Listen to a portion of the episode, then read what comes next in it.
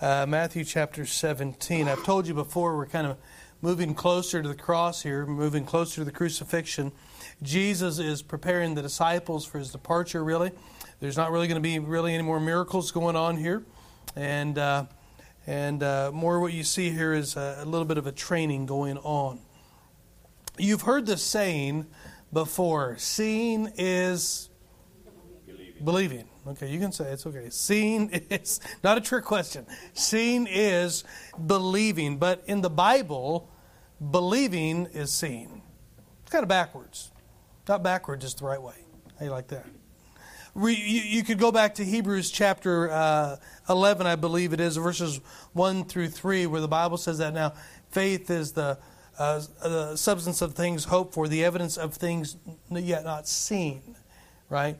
And it goes on to list all of the things that were done by faith. This, what we would call, what many have called the hall of faith. And we see here that faith is believing what God has said, right? And so when you look in Hebrews chapter 11, you see Cain and Abraham and, so, and Sarah and, and uh, Noah and Moses and Rahab and Gideon and David and Samson. And he goes on and on in, the, in that, a few more in that list there in Hebrews chapter 11. Every one of these individuals was an example of an individual who got the word of God and believed it. And the evidence that they believed the Word of God is that they went out and did what God said. That is the simplest definition of faith. Believing what God has said, which means the outworking of the belief is doing, right? James, I think it's 2 2, maybe somewhere around there. Be doers of the word and not hearers only. And so Hebrews 11, 8, you know, said this. Listen what it says. By faith, Abraham, when he was called to go out into a place which he should after receive for an, an inheritance, obeyed, and he went out not knowing whither he went. That's faith. That's faith. We get accused of having blind faith, and sadly, some Christians operate in what you might call a blind faith. They step on out on something God never told them to. But it's not blind faith when we are responding in action and belief to what God has said. Abraham went out not knowing whither he went. Why? Because God told him to. That simple.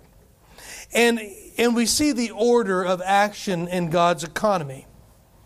He gives us His Word, His Word is believed, His Word is obeyed, and then sometimes the word is seen. Sometimes there's a manifestation of what God has said he was going to do. So we see here, here's the order belief comes before sight. Faith first, then sight. Then sight.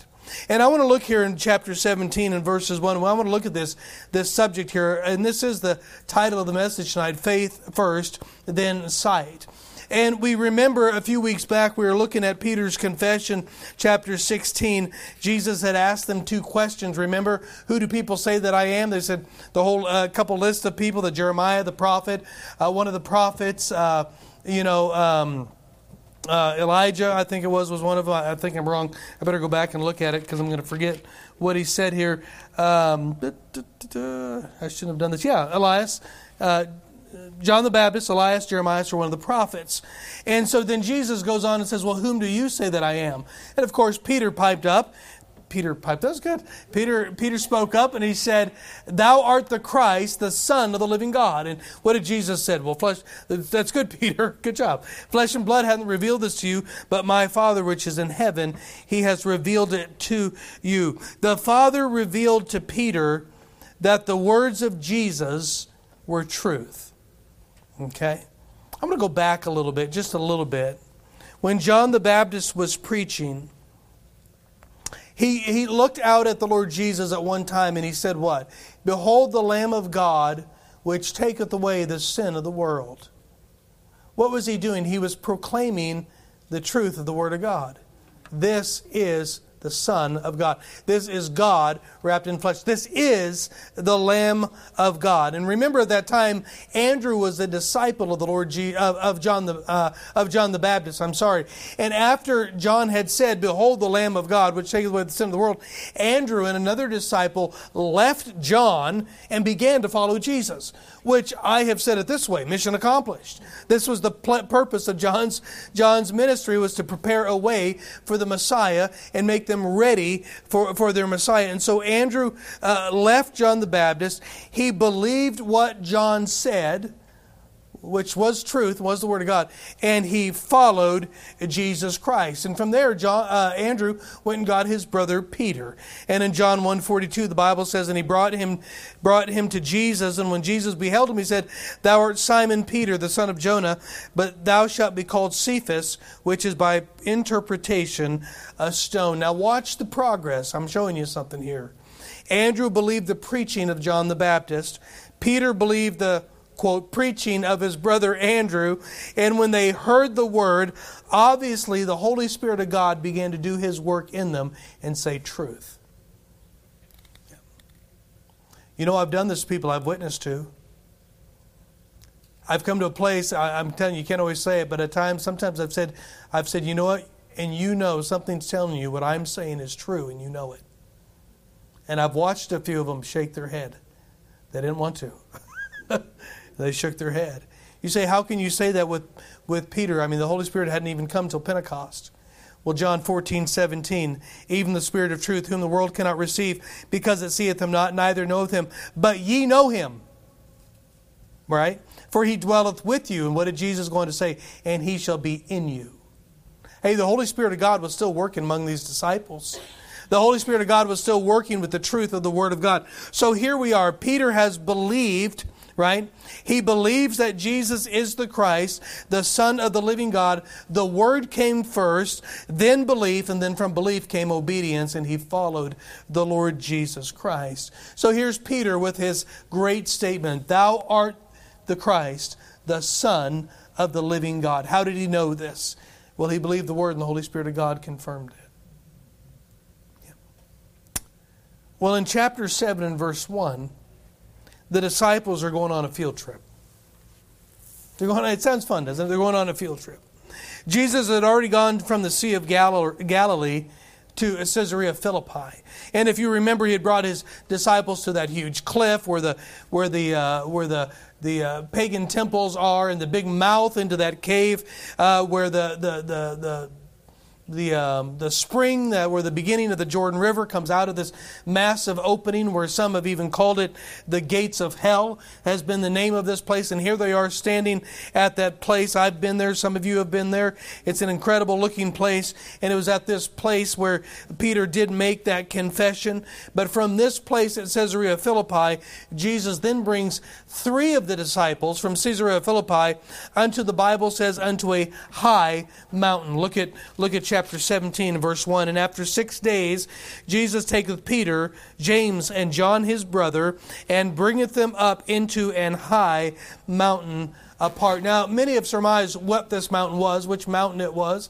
Some say it was Tabor. Some say it was Hermon. I mean, uh, some say it couldn't have been Hermon because it was, uh, you know, 9,800 foot peak, and it would have been way too high to go up. Uh, up to the top of Hermon and camp overnight and things like that. But um, it didn't really say they went to the very top of a high mountain either. If you look at Caesarea Philippi, it's right at the base of Mount Hermon. And it wouldn't make much sense that he would have traveled six days uh, at a real fast pace to get out of Tabor. I, I don't know. I, I, just, it doesn't really matter because it doesn't say which one it was, but we know this. Jesus took them up into a high mountain. And here it was there that uh, after six days, it says, that he did this. I want you to notice this here in verse 1. We have now we have a time stamp. Now we have a time reference. 6 days. Six days after what? Six days after Caesarea Philippi. Six days after Peter said, Thou art the Christ, the Son of the living God. Six days has passed when Jesus has now brought them here to this high mountain. The disciples believe Jesus, right? They're following Jesus, and the disciples are following Jesus because they believe Jesus. All right? I, I, I don't want to, I can't say that too often because we're going to come back to this a little bit later. It's going to all come together, I hope it makes sense. All right? So he brings them up to this high mountain. It has been six days, and now they're going to see something that they have never seen before. Here they are up in this mountain, and it says here in verse 2 up in a high mountain apart, and was transfigured before them.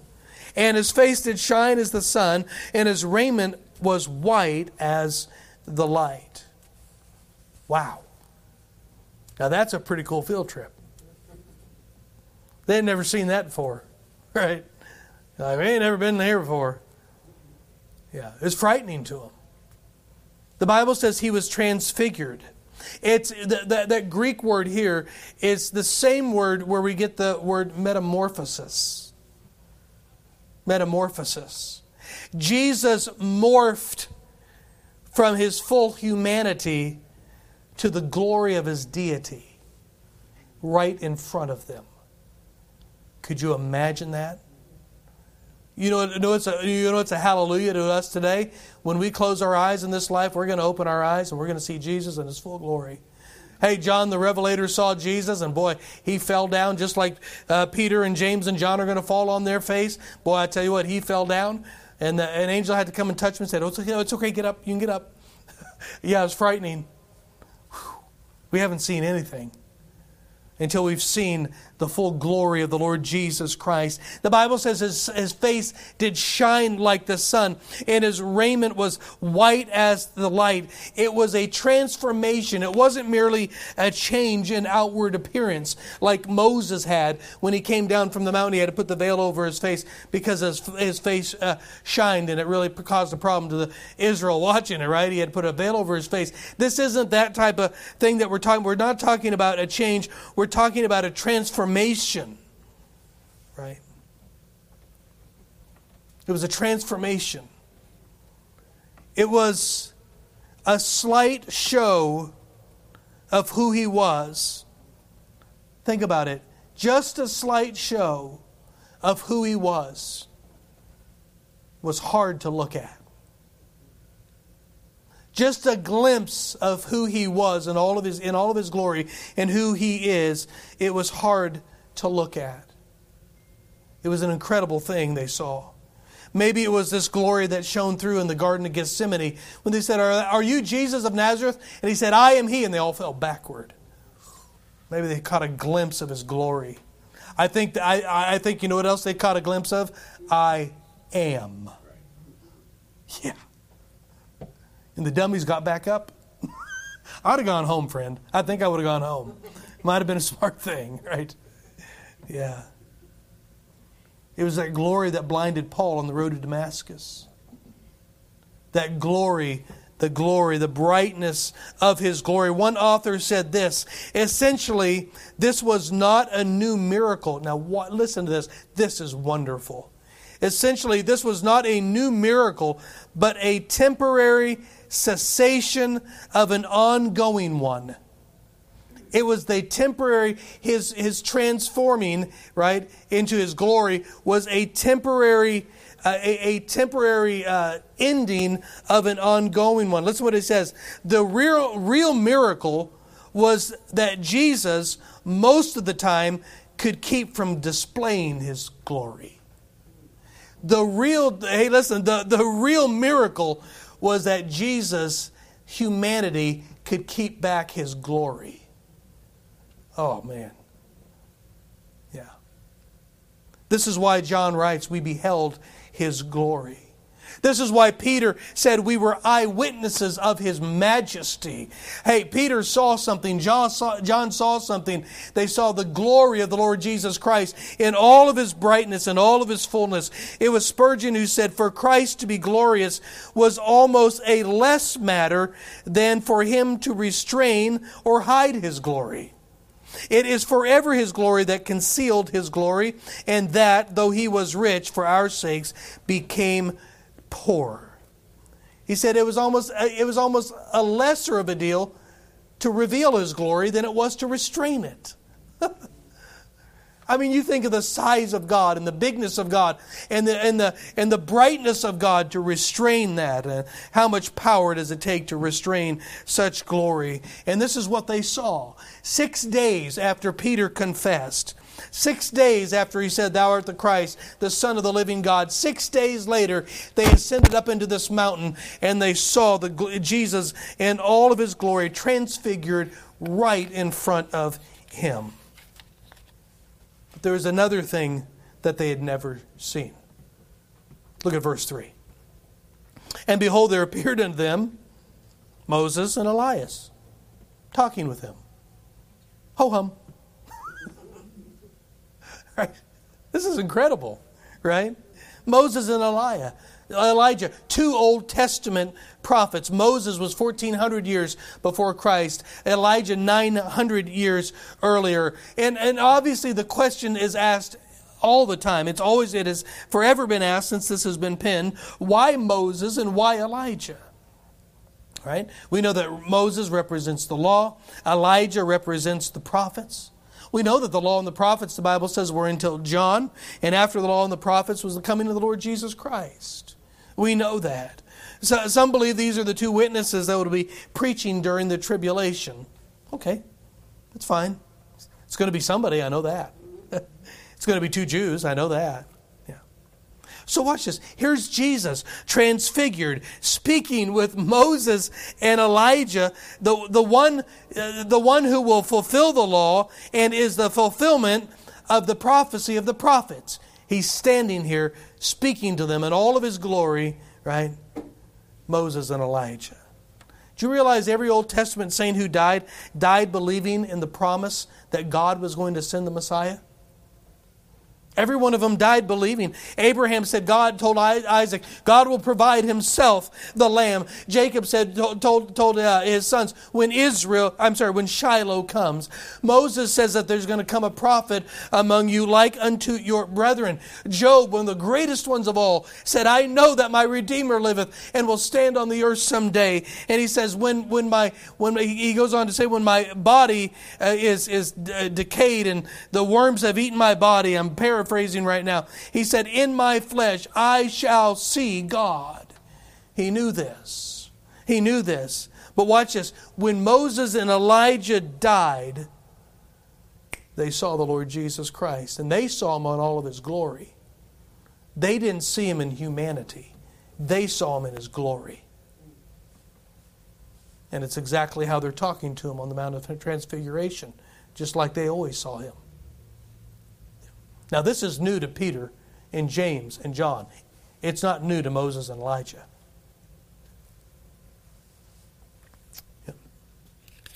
Pretty incredible scene, isn't it? Pretty neat. And of course, Peter's got to kind of throw a wrench in the whole deal. he said, This is good for us, right? Look here, verse 4 Peter answered and said unto Jesus, Lord, now, I don't remember Jesus answer, asking him a question. Doesn't really say he asked a question, but he still likes to answer when there's no questions. He just likes that. Then Peter eh, then answered Peter and said unto Jesus, Lord, it's good for us to be here. It's good for us to be here. If thou wilt, let us make here three tabernacles, one for thee, and one for Moses, and one for Elias. You see that? But, but you know, he's ready to build. He's ready to set up uh, some some. Uh, he would have been a. No wonder the Catholics claim him. He'd have been a great Catholic.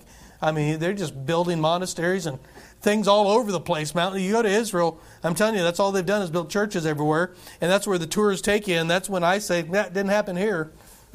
it's had to have been somewhere else. And uh, but you know, Peter, well, he, he wants he wants to build a couple, ta- three tabernacles here. But before he could get his hammer and his nails out a bright cloud rolls in into that mountain. It says right here, look at, oh, while he yet spake, behold, a bright cloud overshadowed them.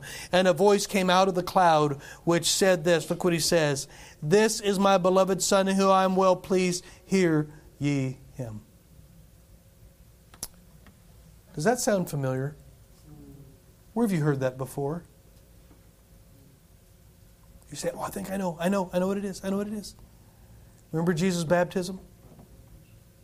The Father is in heaven, the Spirit is descending, the Son is in the water with John, who had the authority to baptize. And the Father spoke and said, This is my beloved Son. Hear ye him.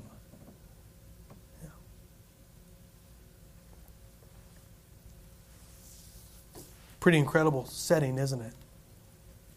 It really is. You know what happened when that? Watch. It wasn't Jesus transfigured.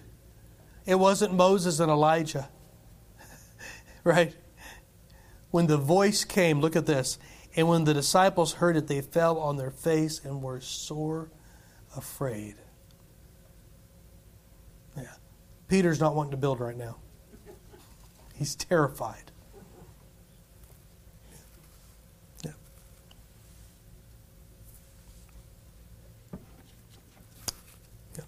You've heard the law. This is what God says. This is what the Father is saying here. You've heard the law. Here's Moses. You've heard the prophets. Here's Elijah. Now listen to my son. Listen to my son. Yeah. Does it remind you of Hebrews chapter 1? God, who at sundry times and in diverse manners spake unto our fathers by the prophets, hath in these last days spoken unto us by his own dear Son. This is my beloved Son who I am well pleased.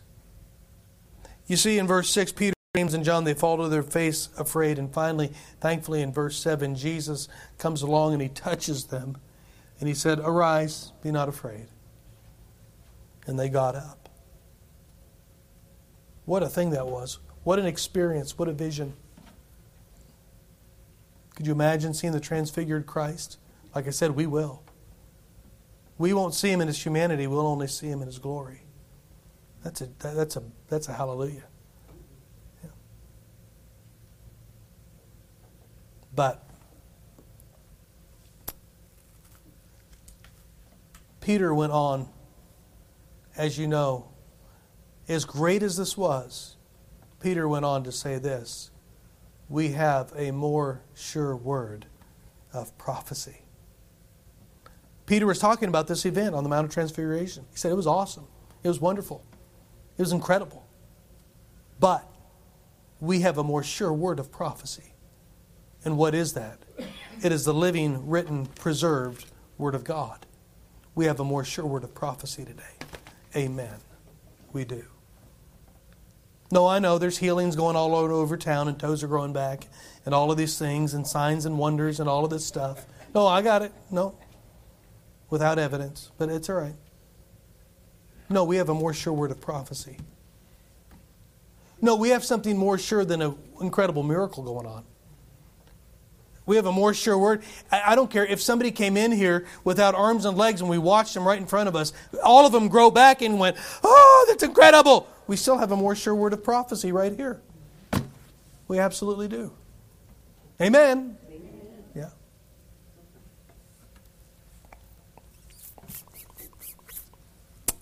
Pretty neat scene, isn't it? But there's something I can't get past. Why the time stamp in verse 1? Six days. I don't know.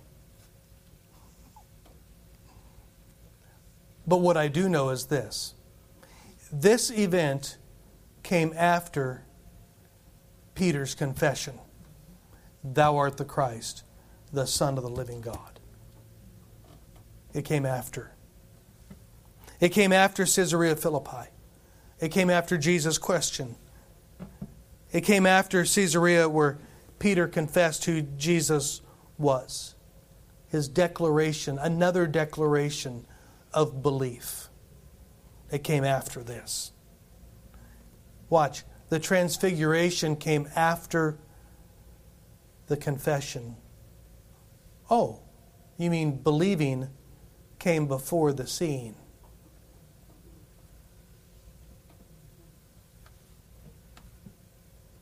Peter confessed before he saw this thing that he would later write and say, Wow, we saw him in all of his glory. He believed first. Peter believed Jesus in his humanity before he saw Jesus in his glory. So, why did Jesus go in the order he did? It seems to me that it's possible that before Jesus can bring us to a greater vision of his self, and we all we all long for that, don't we? Before Jesus can bring us to a greater vision of himself, he needs us to believe what he's already told us. Right, because God watch, because God's in, in God's economy, seeing isn't going to come before believing.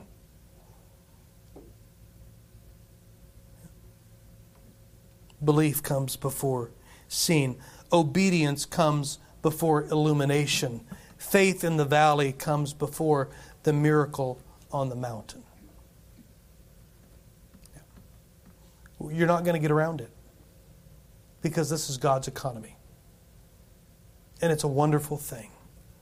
It's a wonderful thing. So let me ask you a couple questions and we can go to the house. How's that? What are you needing from God tonight?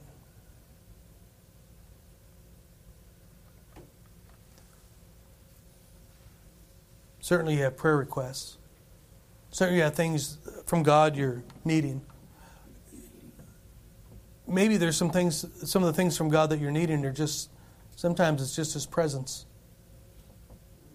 Sometimes I pray for people and I say, God, would you make yourself real to them? They, need, they just need you to make yourself real. Sometimes we just need to know the reality of God in our life. I believe it was D.L. Moody who spent some time in prayer all by himself, didn't tell anybody about it, and say, God, are you still pleased with me? Would you do this for me? I, I just got to know, are you pleased? He's going through some times, I guess. We all do. So I asked you again, what are you needing from God tonight? What are you needing from Him? Can I tell you that there are some things of God that He will not show of Himself until we believe and obey what He's already told us? Watch some things that listen. The, the, sometimes are the things that are hindering what you what we need the most from God is a little avenue of belief and obedience that we just have not confessed to yet. I'm not, we're not talking about confession unto salvation. Obviously, Peter was saved when he made that confession. But I think it's fascinating the order that we have here. That the declaration of faith came before the scene of, of, of, of the vision of the glorified Christ. Is it possible that the miracle that you might be needing tonight is hindered by disobedience and something that God has already told you to do? He'd love to show you his power. The Bible says over in Second Chronicles that the eyes of the Lord search to and fro upon the earth for a man, man to show himself mighty. God, hey, listen, God is looking for somebody to work through and to show himself through and to show himself mighty to. But many times it is our, our, our unbelief and disobedience that keeps him from doing what he wants to do.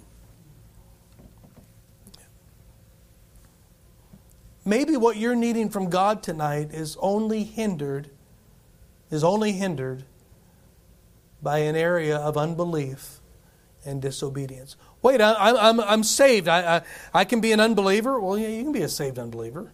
yeah. I contend that was the biggest part of Peter's problem. You know, when the, well, you know when his life changed? When Jesus said, You're going to deny me three times, he still didn't believe that. When he finally did, you know what? Peter finally believed God. You find him on the day of Pentecost preaching, and 3,000 get saved. Different man. Finally believed him. Yeah. It's possible tonight that what you're needing desperately from God is being hindered by your own belief, because unbelief. Because listen, God will not put the seeing before the believing. Yeah. And some of us have been in Christ way too long for Him to go backward in such a place in our life to, to, to work that way. that hymn says, What more can he say than to, to you that, that, than he said? But uh, listen, there's some things going on in your life, and you have decisions to make, and you know God says? What else can I say? You know. You know what to do.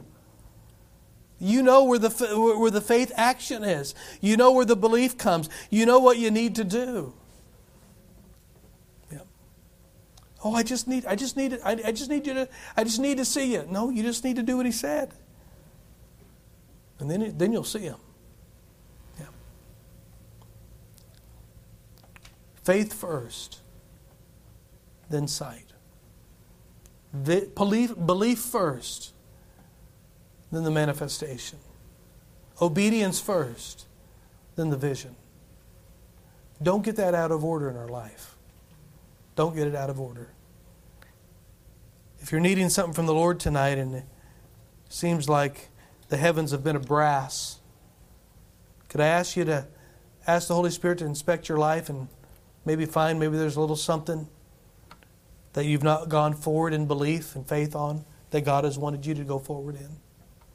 Could I ask you to do that tonight? He'll show you.